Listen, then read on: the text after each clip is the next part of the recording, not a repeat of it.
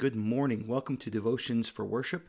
It is Friday, May 1st, and I'm Pastor Eric Tritton. Thank you for joining me. We begin today with uh, words of, of remembrance, remembrance of our baptism, remembrance of what our baptism does for us.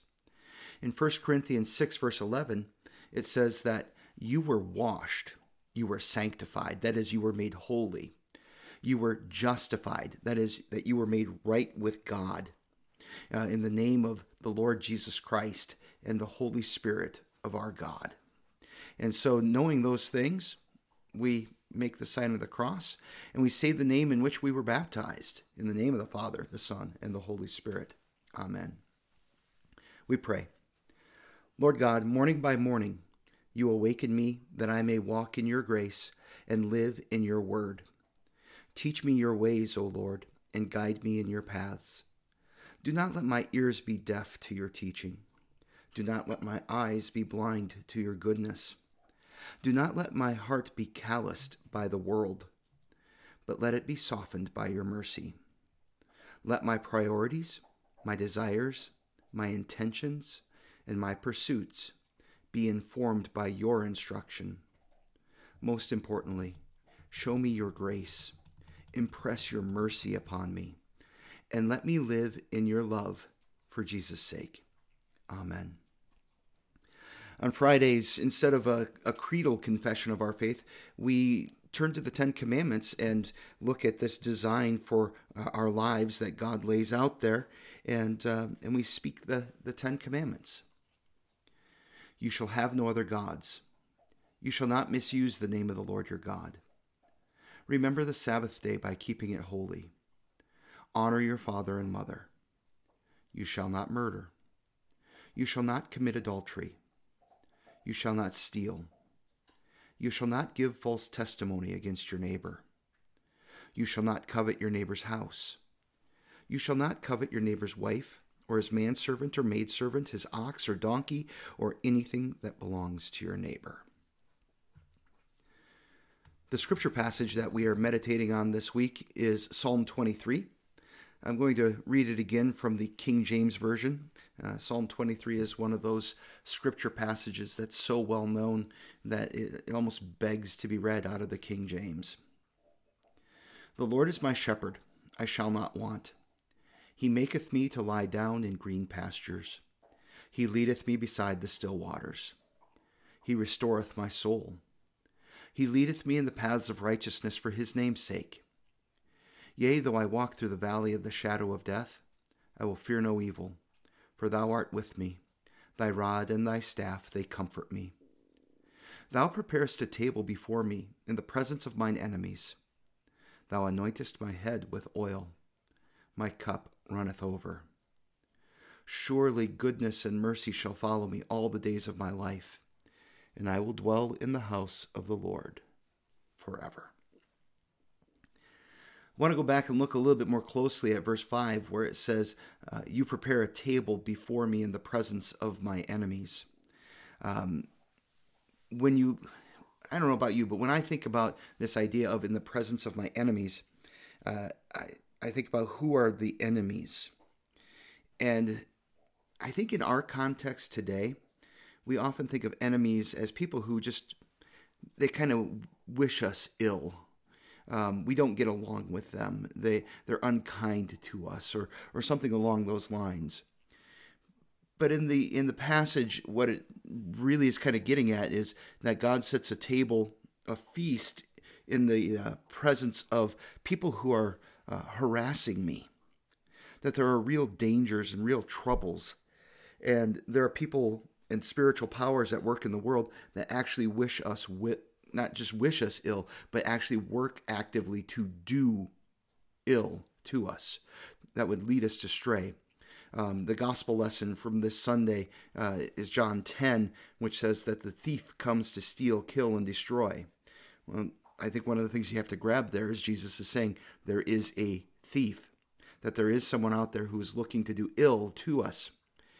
And Jesus is so confident in his uh, ability to protect us and and his um, blessings are so rich and, and so bountiful that it's almost like he is scoffing at those enemies right now by putting us right there where they can see us and then giving us the, the richest and the best of his gifts, which we understand really to be his mercy and his love and his forgiveness and everlasting life.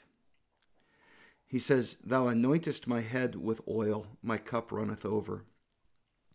Um, when I translated this part, uh, preparing for this, I kind of had to chuckle uh, because the, the Hebrew actually says, "You made my head fat with oil," um, and uh, and the, the the picture here is that when when when God anoints us, um, he he's actually setting us aside, and and this is a uh, uh, it's a a cultural um, honor to be anointed with oil. Uh, the people, when you read the Old Testament, who are anointed with oil were the priests and the kings, and it's a, it's a sign of uh, God's choosing. And what the psalmist is saying, and when we have these words for ourselves, what we're saying is that God has chosen us, that we're His. And the image of, of, of my cup runs over, where my cup is you know abundantly filled, is is another one of those pictures of having more than we need, having God's rich blessing and bounty. And all of this in the context where our enemies can see us. Now, in the in the catechism, Luther identifies three enemies: the devil, the world, and our sinful nature. And uh, I, I, think, in one sense, it's good for us to think about this in terms of the world, you know, and because this becomes a witness to the world that our God loves us and protects us. But I also think that it's it's good for us to remember that that third enemy, uh, that we have this sinful nature that's within us. And when we come over and over again to God's grace, to, to see the gifts, the bounties, the blessings that He has given to us, particularly when we come to the cross and we see that God loved us so much that he would give his only begotten son to redeem us that that is a potent message to put that sinful nature to death to remember and to receive this rich grace that God has given to us and for that then to impact us in the way that we live in the way that we love one another and the way that we receive God's mercy and grace in our prayers today we're going to pray for the sick, the injured, the grieving, the dying, the lonely, the bullied, and those who experience injustice. The prayer that I'm going to use for today is from John Doberstein's The Minister's Prayer Book, and it covers all of those themes and some more. O Lord our God, Father of the crucified, the comfort of the sorrowful, and the strength of sufferers, we give you thanks for him who came forth from you a light unto our darkness, who in divine love carried upon his own soul our sin, and the woes through the thick shadows, and went down the ways of death, so that no soul of all thy children should cry in vain for the light of thy face. In his name, therefore, we pray, for all who are tyrannized, ill treated, and slain for Christ's sake. Let no trial shake their faith or embitter their hearts but keep them faithful and true. For all who are wronged, oppressed, defrauded, or betrayed, defend them from despair and anger. For all who are downcast by fruitless toils or shattered hopes, who, hurt and bruised in spirit, serve without thanks and toil without recompense, preserve them by thy good spirit from utter grief of heart for all who are friendless and homeless, the refugees, the wanderers, the trafficked, the prisoners. Comfort them, O Lord, and have pity on every waif and child of misery. For all who are left forgotten and behind, all who are alone and afraid, the defeated, the timid, the broken-hearted, Befriend, comfort, and abide with them.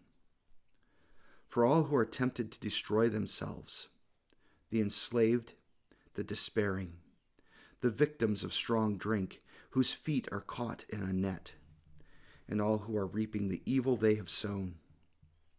Let the power of Christ break off their fetters and set them free.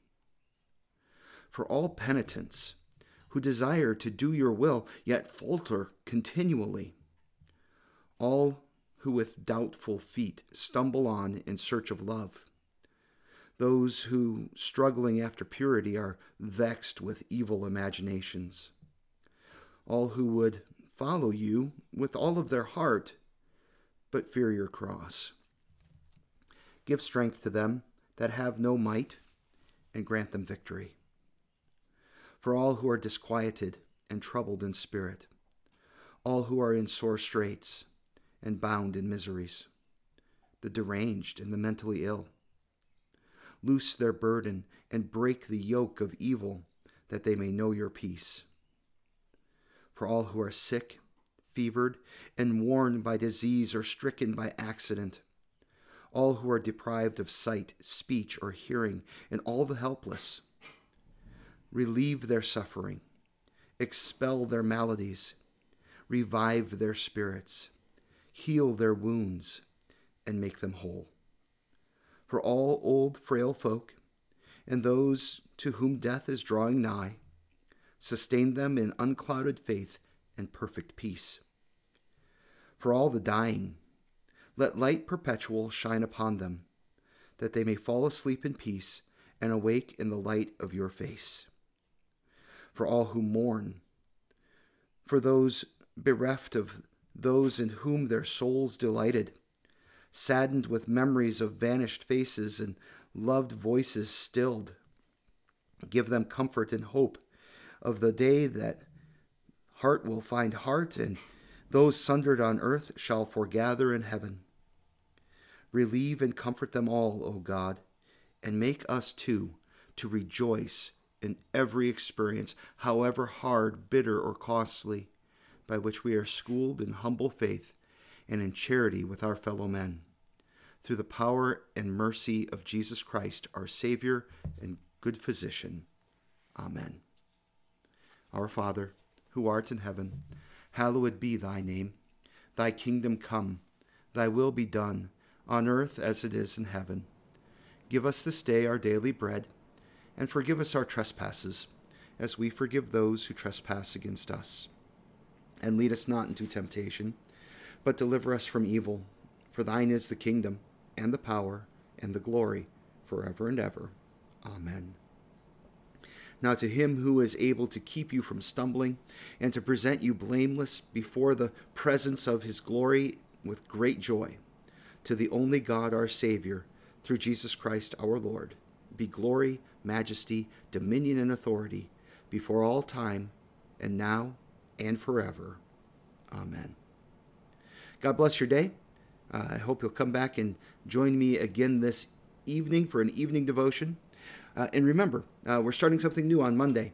Uh, we're going to work our way through the whole book of Psalms and uh, kind of take our time and meditate on these very important uh, scripture passages that teach us how to pray, and they speak to our emotions and speak to our full experience of who Jesus is.